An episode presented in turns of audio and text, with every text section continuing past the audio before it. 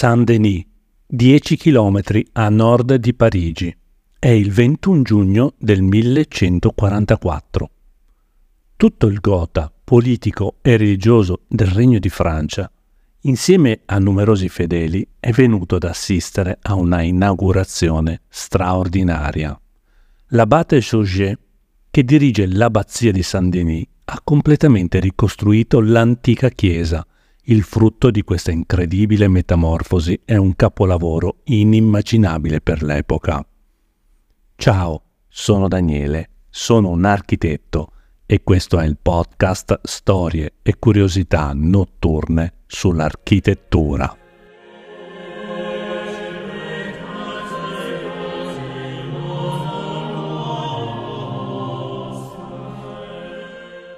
L'abate Suger, che dirige l'abbazia di Saint-Denis, ha completamente ricostruito l'antica chiesa. Il frutto di questa incredibile metamorfosi è un capolavoro inimmaginabile per quell'epoca. Per quanto è stato davvero innovativo, stupefacente, era una chiesa di luce, era rivoluzionaria. Fiero della propria prodezza architettonica senza precedenti, l'abate Sauget è convinto che una tale meraviglia resterà ineguagliata per secoli. Senza volerlo, tuttavia, ha inaugurato un'arte nuova, più tardi battezzata come gotico in riferimento alle sue origini francesi.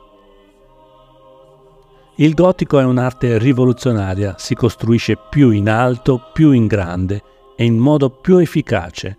È la nascita di un vero e proprio universo estetico e spirituale. Tuttavia, questa favolosa avventura umana e tecnica ha rischiato di non vedere mai la luce. Per realizzare la chiesa ideale, il nostro abate ha prima dovuto vincere le sfide incorrendo in grossi rischi per finanziare un progetto veramente faraonico. All'inizio dell'undicesimo secolo Saint-Denis è una chiesa monumentale, annessa alla omonima abbazia. Il luogo, a una decina di chilometri da Parigi, deve la sua fama a uno dei miti più potenti della cristianità, Saint-Denis, ovvero sia Dionigi, il santo missionario del III secolo, martirizzato dai Romani, che gli avrebbero tagliato la testa sulla collina di Montmartre e lui sarebbe venuto fin qui con la testa in mano, guidato da un angelo e da una luce celeste. La chiesa sorge nel punto in cui San Dionigi avrebbe portato e poi deposto la propria testa. Nel IV secolo è stata costruita la prima chiesa e più avanti un'altra, che ha ospitato le tombe di re e regine di Francia. Nell'undicesimo secolo diventa il centro nevralgico del potere reale, perché colui che la dirige, l'abate Adam, è anche il principale consigliere del re Filippo I di Francia. Saint-Denis è il feudo del re, il suo territorio nel cuore del regno. Il re governa con un consiglio di vescovi e di abati, ma governa un regno devastato da incessanti guerre feudali e dalla miseria che ne deriva. Nel corso del X secolo il potere reale si è sgretolato poco a poco, a vantaggio di un mosaico di signorie feudali rivali al re di Francia. E signori locali con i conflitti armati che seminano morte in tutto il regno della Francia durano così tanto e da tanto tempo che finiscono per gettare i francesi in una profonda disperazione. L'uomo medievale, l'uomo dell'undicesimo secolo, è inquieto, ha vissuto carestie, guerre, drammi, che fanno pensare che queste tragedie che sferzano le loro terre siano proprio i segni premonitori dell'Apocalisse annunciata nella Bibbia da Giovanni Evangelista. Nell'anno 1000 alcuni predicatori diffondono il terrore mistico del giudizio universale in tutto il regno. Il giorno del giudizio arriverà, ne sono consapevoli e si preparano. Il popolo vive nell'attesa della fine del mondo. Sujet, detto anche Sugerio, nasce proprio in questo clima inquieto. La storia non ha conservato il suo nome di battesimo, eppure quest'uomo dal destino eccezionale sale tutti i gradini del potere politico e spirituale in soli 40 anni, prima di scrivere una delle pagine più gloriose dell'architettura medievale. L'ascesa di Suger è straordinaria, è un uomo di umili origini e all'improvviso lo troviamo a 40 anni in una posizione equivalente a quella del primo ministro. Ha una carriera impensabile nel contesto medievale. Tuttavia, quando Suger viene alla luce nel 1081, in un piccolo borgo vicino a Parigi, niente lascia supporre il suo percorso così straordinario. Lui nasce da una famiglia relativamente modesta. I suoi genitori sono senz'altro contadini del nord dell'Île-de-France. Suger ha solo dieci anni quando sua madre muore tragicamente, vittima di un'epidemia di influenza che flagella i dintorni di Parigi. Lui e i suoi fratelli si ritrovano soli con il padre. Per quest'ultimo è un peso troppo grande, perciò prende una decisione che cambierà il destino di suo figlio e anche dell'architettura. Il padre non può occuparsene e lo affida a un monastero.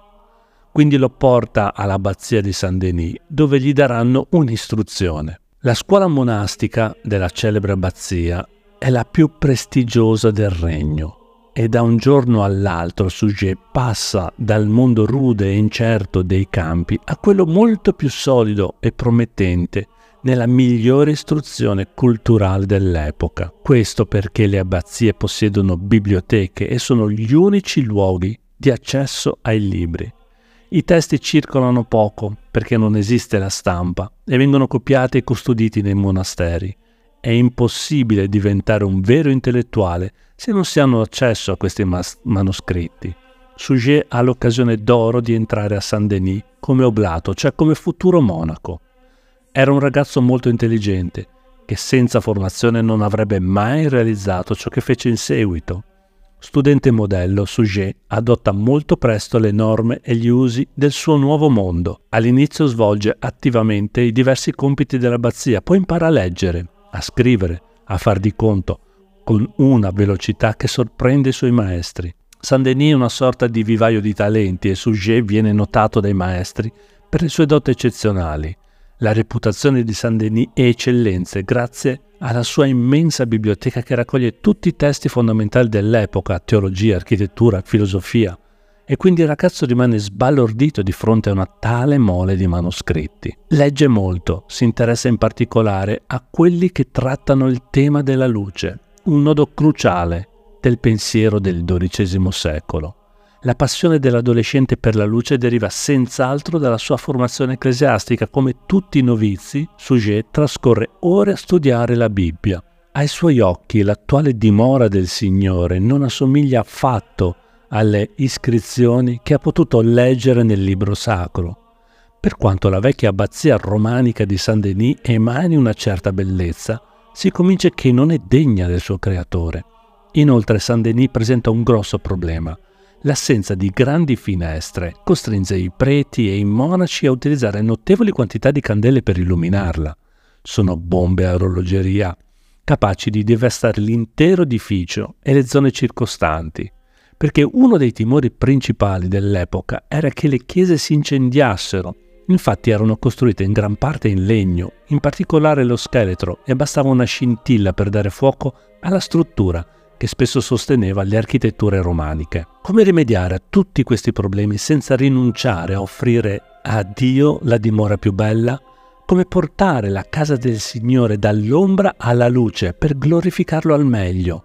Sugier non riesce a trovare la risposta nei trattati di architettura dell'abbazia. Poco a poco l'adolescente accarezza il sogno di trovare un giorno la soluzione per riunire il Creatore e i suoi fedeli in una cattedrale dalla luminosità e magnificenza senza pari. Nel suo desiderio di rinnovamento e restauro della Chiesa, Suger è ossessionato dall'idea che assomigli alla Chiesa celeste, alla Chiesa di Dio, alla Gerusalemme della lettura biblica, in particolare nel libro dell'Apocalisse di Giovanni, scopre la descrizione della Gerusalemme celeste. È una visione idealizzata della dimora del Signore, la Chiesa perfetta, universale, al tempo stesso immensa, inondata di luce, dove solo gli esseri puri troveranno posto. Questo rappresenta il suo modello, il modello della Chiesa dei suoi sogni sulla terra, una città santa con mura d'oro, adornate di pietre preziose, una dimora di luce. Questo rappresenta il modello di Sujet per la Chiesa dei suoi sogni sulla terra. Per il momento, anche se il giovane ne avesse la possibilità e i mezzi finanziari, gli sarebbe decisamente impossibile trasformare il proprio sogno in realtà. Se si crede alle misure citate nella Bibbia, le dimensioni della Gerusalemme celeste sono 4 o 5 volte superiori alle più alte chiese romaniche dell'epoca. Nell'Apocalisse ci sono diversi dati che permettono di risalire alle dimensioni della Gerusalemme celeste, in particolare il 144 piedi, che ne costituiscono una misura ideale. Nell'Apocalisse rappresentano le 144.000 persone salvate, il 40 è la somma di 28 cicli lunari e 12 cicli solari, e torna ad esempio nelle 40 colonne, della cattedrale di Reims o nella lunghezza del transetto di Notre Dame a Parigi. Per costruire una chiesa così monumenta- monumentale, Suger ha bisogno di una nuova tecnica che gli permetta di quadruplicare l'altezza della navata, altrimenti il passaggio dall'ombra alla luce che tanto desidera resterà una chimera.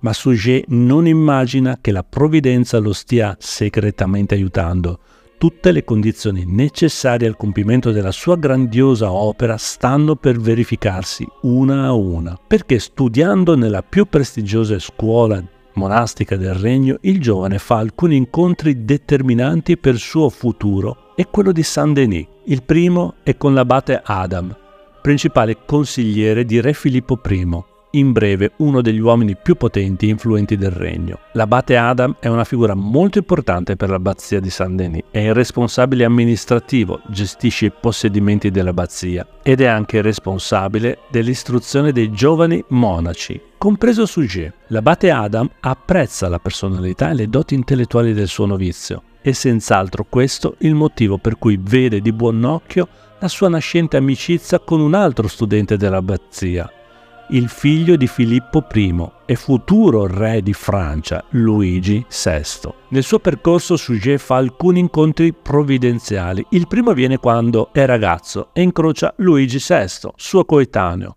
che per un certo periodo studia appunto a Saint-Denis. Si trovarono compagni di scuola nel decennio del 1090. Da una parte l'abate Adam, dall'altra il futuro re Luigi VI.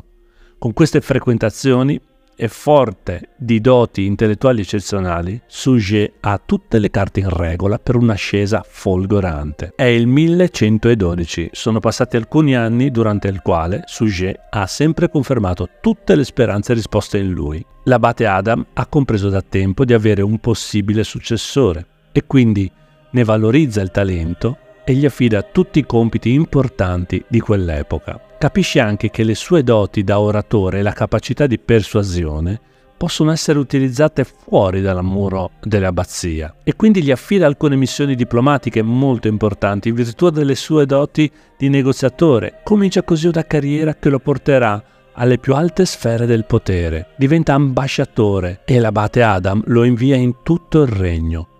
Nei 15 anni seguenti, inoltre, rappresenta il re presso i grandi dell'Europa per intrecciare nuove alleanze. È così che il nostro abate comincia a tessere relazioni in tutto il regno di Francia e anche oltre, e più tardi queste relazioni gli serviranno da capitale per realizzare le sue grandi imprese. E tra i suoi grandi progetti c'è ovviamente anche l'abbellimento dell'abbazia di Saint-Denis, ma ad un tratto un evento fa vacillare tutto. È l'11 marzo del 1122. Suger torna da un viaggio d'affari lungo ed estenuante, accompagnato da fedeli servitori. Verso sera, nei pressi di Saint-Denis, una campana della basilica comincia a suonare improvvisamente. Il piccolo gruppo sa di essere giunto alla meta, ma accade qualcosa di imprevisto. La campana ritocca solo quattro volte prima di fermarsi. È un segnale caratteristico che annuncia la morte di un membro importante del clero. Lui non ha tempo di condividere la propria inquietudine con i compagni, che sopraggiunge un cavallo. Un cavaliere si avvicina e gli dà la notizia che non si aspetta, una notizia terribile, l'abate Adam è morto. Suger e affranto. L'abate Adam era il suo mentore. Questa scomparsa è un dramma per il nostro monaco e anche un'occasione inaspettata per l'uomo di potere che sta diventando. Per carisma, per talento, Sujet è il successore naturale dell'abate Adam e quando lui muore prende il suo posto. Quindi diventa abate e eredita tutti gli incarichi connessi, tra cui la gestione della Basilica di Saint Denis. È una scelta coerente perché l'abate Adam gli aveva già affidato diverse missioni, in cui si era dimostrato un ottimo oratore e aveva conquistato tutti i vescovi. È un fattore molto importante questo. Come il suo mentore prima di lui, anche Sujet diventa il consigliere principale del re. Un re che conosce bene, perché alla morte di Filippo I è suo figlio Luigi VI a sedere sul trono di Francia. Non dimentichiamo che Luigi VI, prima di diventare re, è stato il suo amico d'infanzia e come consigliere avrà un'influenza notevole sulle sue decisioni politiche. Si avvera così un desiderio accarezzato da anni, la ricostruzione dell'abbazia. All'epoca, tuttavia, le tecniche di costruzione sono ancora rudimentali. L'arte romanica, stile con il quale venivano costruite tutte le chiese, non permette di raggiungere le altezze incredibili del modello biblico della Gerusalemme celeste. Sujet doveva arrendersi all'evidenza, per quanto si rivolga ai migliori architetti e tecnici dell'epoca, nessuno accetta di cimentarsi nella costruzione di un edificio così alto. Se vuole trovare la soluzione che gli permetterà di realizzare il suo grandioso progetto, deve approfittare delle missioni diplomatiche per prendere ispirazione da ciò che si fa altrove. Ed ecco che abbiamo dei viaggi diplomatici in cui il nostro monaco scopre l'Italia. L'Italia è una scoperta meravigliosa va in Toscana, poi in Lombardia, incontra diversi architetti, alcuni dei quali hanno costruito splendidi palazzi a Venezia e a Roma. Questi viaggi gli permettono di scoprire molte innovazioni tecniche che presto le aiuteranno a realizzare il suo sogno. Sujet vuole che le pareti della chiesa scompaiano, che la luce penetri e si colori attraversando le vetrate, quasi a restituire una visione del mondo superiore, la visione di Dio. Aprire le pareti alla luce fisica per aprire i cuori alla luce divina è un concetto davvero rivoluzionario immaginiamo fosse supportato anche dalle nuove conoscenze tecniche. Nella prima metà del XII secolo tutti i luoghi di culto cristiani sono costruiti in stile romanico. Questa architettura obbliga i costruttori a realizzare i muri molto spessi, i muri devono essere rinforzati all'esterno da imponenti contrafforti triangolari per contenere le pressioni esercitate. Senza di essi l'edificio si aprirebbe e crollerebbe in due. Il sistema è efficace ma ha alcuni limiti. Oltre una certa altezza i contrafforti non bastano più a contenere la pressione delle volte a botte. E un altro inconveniente impossibile è quello di praticare le aperture nei muri senza indebolirli. Le finestre perciò sono ridotte al minimo e gli edifici sono immersi in una oscurità permanente che dà un senso di intimità ma nega quella luce divina che tanto lui voleva avere. Se si vuole realizzare il suo sogno, Sujet deve trovare il modo di alleggerire il carico che pesa sui fianchi della volta e quindi sulle pareti. Fa una scoperta cruciale grazie ai progetti architettonici portati dall'Italia e affascinato da questa nuova architettura e in particolare dall'uso della volta ad ogiva. È una nuova tecnica che grazie all'impiego di archi incrociati permette di distribuire meglio il peso delle volte sulle pareti. La volta ad ogiva è la soluzione che Sujet attendeva da anni. Fino ad allora il peso della volta poggiava solo su due muri, pieni e che sopportavano tutta la pressione. Ora la pressione si può distribuire su diverse ogive che si ricongiungono nella chiave di volta. Questa suddivisione del peso alleggerisce talmente tanto i muri da poterli sostituire con semplici colonne e quindi creare delle aperture, perché no, cercare di elevare l'edificio a un'altezza vertiginosa. Forse Sujet ha trovato la soluzione per creare il suo capolavoro grazie ai tesori di Saint-Denis. Dispone di mezzi finanziari colossali che gli consentono di procedere anche rapidamente. Infatti il tesoro della chiesa di Saint-Denis è uno dei più importanti della cristianità e comprende calici d'oro, vasi antichi, reliquiari e sono un vero patrimonio. Hanno un valore inestimabile Quando Sujet diventa abate, si trova ad amministrare questo tesoro a cui non avrebbe mai immaginato di accedere. Ovviamente lui non poteva vendere gli oggetti sacri, ma gli venne un'idea di servirsene per finanziare indirettamente il suo progetto. Ha capito che i fedeli sono disposti a pagare per vederli da vicino e anche per toccarli, soprattutto le reliquie dei santi, denti, crani, frammenti d'ossa, e questa era una grande fonte di entrate per la Chiesa.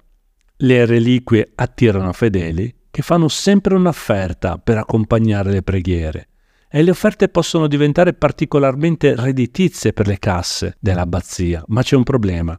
La maggior parte degli oggetti di culto e delle reliquie si trovano in pessime condizioni ed è per questo che lui rimaneggia i vecchi oggetti di culto e li trasforma in veri e propri gioielli. Ma l'operazione costa cara, perché l'investimento sia redditizio bisogna avere una certezza che genera moltissime donazioni. Ed ecco che qui, di nuovo, la sua immaginazione non ha limiti. Per attirare i fedeli e i loro oboli osa ciò che nessuno aveva mai fatto prima di lui, trasformare la messa in uno spettacolo grandioso. Rinnova profondamente il servizio liturgico. La messa diventa un'occasione per trasformare il rito in teatro. L'ambizioso abate non si ferma se gli umili sono pronti a pagare per godere un simile spettacolo, possono farlo anche i ricchi. Basta attirarli, lusingando il loro ego. Un grande progetto richiede mecenati, lo vediamo anche oggi. Quando organizza la cerimonia di consacrazione invita tutti i potenti del regno e si assicura che ognuno faccia un'offerta. Siamo nel 1135. Ora le casse sono pieni, il restauro della basilica e la sua trasformazione nella Gerusalemme celeste possono cominciare. Oltre 40 anni dopo il suo arrivo a Saint-Denis, l'abate inizia finalmente il progetto della sua vita, l'opera che sogna fin dall'adolescenza. Decide di ricostruire la facciata dell'antica chiesa carolingia a un'età avanzata per l'epoca, a 55 anni, e procede in fretta. Saint-Denis diventa un cantiere eccezionale. Deve procurarsi subito molta pietra, legname e altri materiali, ma fortunatamente può contare su possedimenti in grado di fornirgli gran parte dei materiali di costruzione. Ha i migliori artigiani dell'epoca, ben pagati, è un cantiere in cui si può spendere per avere il meglio. La nuova facciata monumentale deve ospitare il nartece, ovvero sia una sorta di vestibolo, di entrata alla vera e propria navata della chiesa è il grande spazio intermedio in cui vengono accolti i pellegrini e si di- distribuiscono poi nella navata. È il loro primo contatto con l'edificio, perciò è cruciale riuscire a impressionarli. Lui vuole provocare uno shock visivo indimenticabile, vuole creare una facciata eccezionale, un progetto tripartito, due torri con delle nicchie, per dimostrare che la chiesa aveva anche una funzione difensiva. Ci sono statue addossate alla colonna, e sono le prime a rappresentare i re dell'Antico Testamento. È davvero una cosa innovativa. La prima fase della costruzione è un completo successo. Una volta terminati, i tre livelli della nuova facciata costituiscono un'elegante transizione tra l'architettura romanica e il nuovo stile immaginato dall'abate. Sopra i tre grandi portali, i portici e gli archi a tutto sesto sono di ispirazione romanica, ma la struttura verticale tripartita è già la caratteristica di uno stile decisamente innovativo, che si distanzia da quello delle chiese tradizionali dell'epoca. Desideroso più che mai di utilizzare la nuova facciata per impressionare gli animi, Suget va ancora oltre e inventa un elemento architettonico di incredibile complessità che unisce inestricabilmente il vetro e la pietra, è qui che nasce per la prima volta il rosone gotico. Per la prima volta si ha la sensazione che la chiesa, il luogo di culto, sia un vero e proprio teatro che esprime tutta la bellezza del mondo. Le vetrate sono davvero straordinarie, filtrano delle luci blu, dorate, verdi, mai viste prima. Sebbene il vetro colorato non sia una novità, l'abate Sujet trova comunque il modo di innovare ancora creando una tonalità di blu che porterà il suo nome. Paradossalmente il rosone, che ancora oggi simboleggia la magnificenza dell'arte gotica, non piace a tutti. Infatti, la grande immaginazione del nostro protagonista si scontra con il conservatorismo imperante.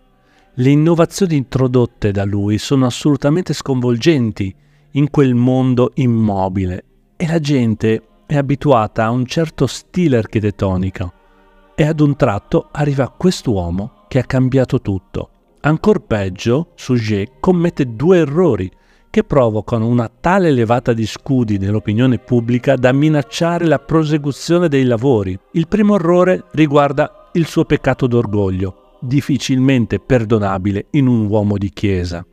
Sujet fa costruire la facciata tra il 1135 e il 1140 e si fa rappresentare almeno due volte ai piedi di Cristo nel giudizio universale e nella vetrata dell'Annunciazione ai piedi di Maria. E per non venir dimenticato, sopra la testa fa scrivere Sujet abate. Così facendo attira gli strali dei detrattori che all'interno del clero cominciano a tacciarlo di pericolosa megalomania. L'altro errore riguarda il finanziamento dei lavori. L'abate ha fatto le cose così in grande che i fondi si esauriscono a vista d'occhio. Il suo sistema per generare nuove entrate non basta più ad alimentare l'enorme cantiere. Cerimonie fastose, ricchezze di ornamenti fanno riflettere sul rapporto di Sujet con l'esagerazione, il potere e il lusso. E in effetti c'è un uomo che si interroga sulle reali motivazioni del nostro abate. E questo uomo è molto influente all'interno della Chiesa ed è il monaco Bernardo di Chiaravalle, capofila di un movimento riformatore in piena ascesa, e questo era l'ordine cistercense. A causa sua le cattedrali gotiche che vediamo oggi hanno rischiato di non esistere Bernardo di Chiaravalle è il fondatore di un'abbazia andata perduta, in una radura tra i boschi dove riunisce alcuni mistici, si isolano in un territorio ostile tra boschi e paludi, in cui le condizioni di vita sono durissime. L'abbazia perduta è il Notre-Dame de Citeaux, in Borgogna, che ha dato il nome all'ordine cistercense. Lì la parola d'ordine sono il silenzio, rigore e soprattutto povertà. Niente deve distrarre i monaci dalla meditazione dal verbo e quindi ovviamente l'esuberanza e la fantasia e l'immaginazione del nostro abate andava contro alle loro, diciamo, eh, ai loro principi. E perfino il Papa è molto sensibile a questo nuovo approccio della religione. Quindi Chiaravalle diventa uno dei consiglieri più fidati del Papa. Per Sugier la vicinanza tra i due uomini è una catastrofe le idee di Bernardo di Chiaravalle guadagnano terreno e minacciano il suo progetto di costruire la Gerusalemme celeste. La vita religiosa dell'epoca era austerità, intimità, per Suger invece era ostentazione, fasto, era profondamente scioccante. Da una parte la magnificenza di Suger, niente troppo bello o troppo caro per glorificare il Signore, dall'altra lo stoicismo puritano in rapida ascesa di Chiaravalle. Il Papa deve scegliere tra queste due visioni diametralmente opposte della Chiesa. Per essere certo di prevalere, Bernardo di Chiaravalle decide di attaccare Sujet pubblicamente. All'epoca si scrivono molte lettere personali, sono lettere aperte, destinate ad essere diffuse a tutte, e Bernardo di Chiaravalle non è affatto avaro di corrispondenza, è una persona che cerca comunque la provocazione lo accusa di abbandonare la regola monastica, di avere legami con il mondo del denaro, cioè con il demonio. Bernardo Chiaravalle lo critica, gli critica lo stile di vita, la condotta di un abate che vive come un gran signore. Dice che Saint-Denis è la fucina di Vulcano, la sinagoga del diavolo. I colpi sono duri, Suger vacilla. Dopo le invettive contro le sue spese sontuose, la sua architettura giudicata troppo innovativa, l'attacco alle fondamenta stessa della sua impresa rischia di dargli il colpo di grazia. Sujet ama la bellezza e la grandiosità e in quell'epoca rigorosa tutto è subordinato all'idea che la religione sia una dimensione interiore e austera. Sorge il dubbio che il nostro uomo di chiesa sia al limite del peccato, ma come reagire? Come cambiare in maniera definitiva l'opinione pubblica a suo favore se sbaglia l'abate sa che perderà la partita e che il capolavoro dei suoi sogni non vedrà mai la luce. Lui si difende e lo fa in un modo brillante, scrivendo a Bernardo di Chiaravalle che il suo unico scopo è glorificare la fede cristiana. Lui ha origini modeste, non è abituato a una vita aristocratica, quindi quando arriva in abbazia conduce una vita relativamente sobria. Ha un pagliericcio in una piccola cella insiste sul fatto che lui come uomo non beneficia delle ricchezze. Sono per la comunità, per la sua Chiesa. La Chiesa intesa come comunità di credenti e sono loro a beneficiarne. Quindi Sujet investe tanto denaro non per se stesso, ma per Dio. E per allentare le tensioni decide di fare un gesto simbolico a dimostrare a Bernardo di Chiaravalle che anche lui aderisce alla sua causa. Impone quindi ai suoi monaci lo stesso rigore e la stessa austerità che vige nella abbazia cistercense. In questo modo la situazione si placa, adottando uno stile di vita molto più semplice e impone questo stile anche ai suoi monaci, insiste sulla pratica del digiuno e si può dire che scende a compromessi e questo basta per convincere Bernardo di Chiaravalle è un colpo da maestro. Ora anche il suo principale detrattore sostiene la sua causa e il futuro sorride al nostro abate. Non appena ha scongiurato questa minaccia ne sorge subito un'altra. È il 1137, a 56 anni, Suger perde uno dei suoi alleati più fedeli, re Luigi VI, il suo amico d'infanzia con il quale condivideva il desiderio di costruire un giorno la Gerusalemme celeste della Bibbia, si spegne a causa di una malattia. Suo figlio, Luigi VII, non condivide l'interesse del padre per l'architettura ecclesiastica e si opporrà alla conclusione dei lavori di Saint-Denis. Suger non può escluderlo e capisce di dover fare in fretta, scatta così una corsa contro il tempo per terminare al più presto la ristrutturazione della basilica. Quindi la prossima fase è la più critica. Dopo l'ottimo risultato della facciata, ora saprà se le innovazioni tecniche apprese in Italia sono geniali quanto crede. Fedele al suo sogno grandioso, guarda sempre più in alto.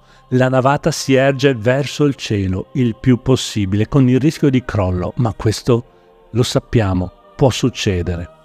Per portare la cattedrale ad altezze mai raggiunte, i costruttori hanno l'idea di rendere sistematico l'utilizzo dell'arco rampante e questa innovazione permette di garantire sostegno all'elevazione dell'edificio, ben oltre i vecchi contrafforti. Gli archi rampanti infatti possono sopportare maggiori pressioni esercitate da pareti più alte sono archi in pietra che sostengono le pareti e assorbono la spinta delle volte. E così, grazie a questo sistema, i muri non sono più portanti e vengono sostituiti da vetrate. Il genio di Suger è nell'aver combinato l'utilizzo dei archi rampanti all'esterno con le volte d'ogiva all'interno della navata. A differenza delle volte a botte che distribuiscono il carico sulle pareti laterali, le volte a ogiva permettono di distribuire il peso della volta su numerosi archi che si incrociano sulla sommità.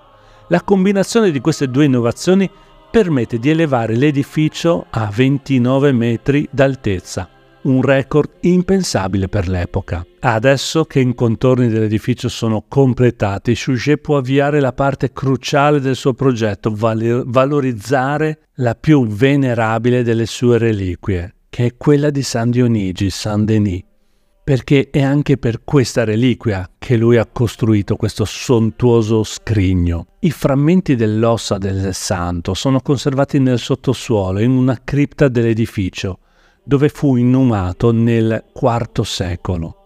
La chiesa di San Denis ospita una cripta con un deambulatorio che permette ai pellegrini di girare intorno alla tomba del santo, scendendo da una parte e risalendo dall'altra ma la cripta è troppo stretta per le migliaia di fedeli che vogliono avvicinarsi alle reliquie per venerarle.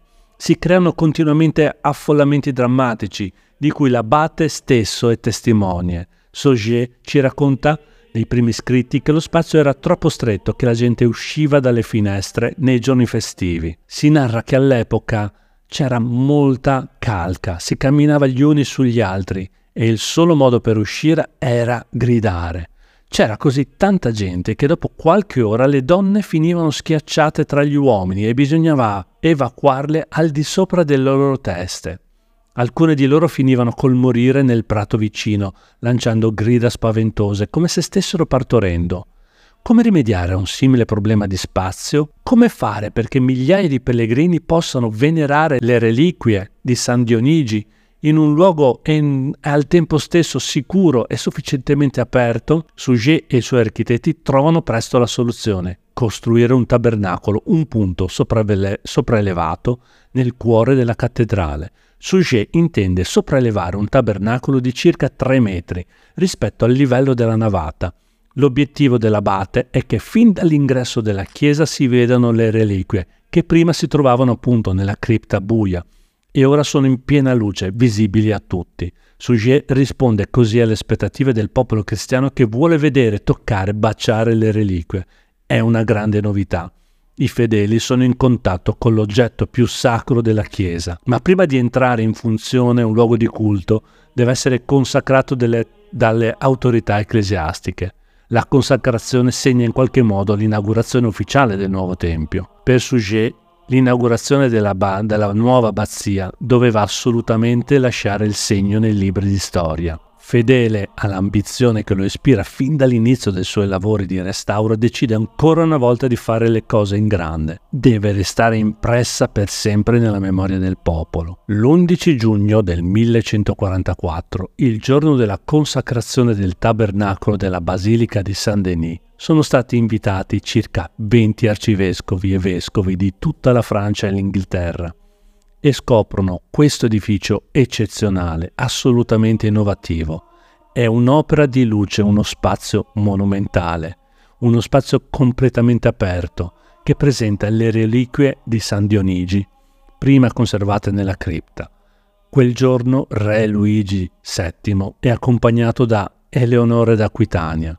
I due portano le reliquie di San Dionigi e le posano nel tabernacolo al termine di una maestosa processione. Non è solo la consacrazione di un edificio religioso, è quella di tutta una vita per l'abate Suger. Ha vinto. La mitica Gerusalemme celeste della Bibbia è diventata realtà e tutto grazie a lui. Ciò che più compisce ai contemporanei è la luce, la dematerializzazione dell'edificio, il fatto che la superficie portante si riduca. Nei templi dell'antico Egitto le pareti e le colonne rappresentavano il 35% della massa di pietra utilizzata. Qui siamo al 10%. Le cattedrali diventano vere e proprie strutture fatte di luce. L'altare che possiamo ammirare oggi è stato restaurato nel XIX secolo ma i tre reliquiari in oro e argento che contengono le ossa dei santi sono gli stessi dell'epoca dell'abate. Questo edificio, con le sue dimensioni inconcepibili e le sue straordinarie vetrate, crea uno shock visivo senza precedenti. È questo che provano i fedeli che vi entrano per la prima volta. Quando i fedeli entrano a Saint-Denis non credono ai propri occhi, nei secoli precedenti erano abituati a vedere edifici molto intimi, edifici religiosi in cui era tutto orientato verso l'interiorità. Ora scoprono un edificio interamente dedicato alla luce. È qualcosa di stupefacente.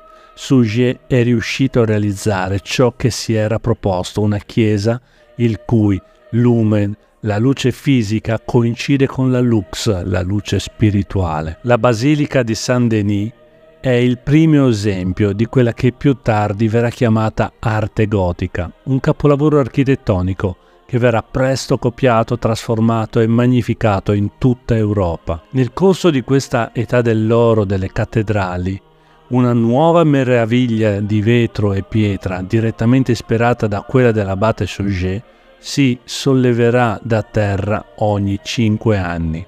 Senza dubbio, il migliore omaggio che gli uomini di chiesa potessero rendere a quel genio visionario.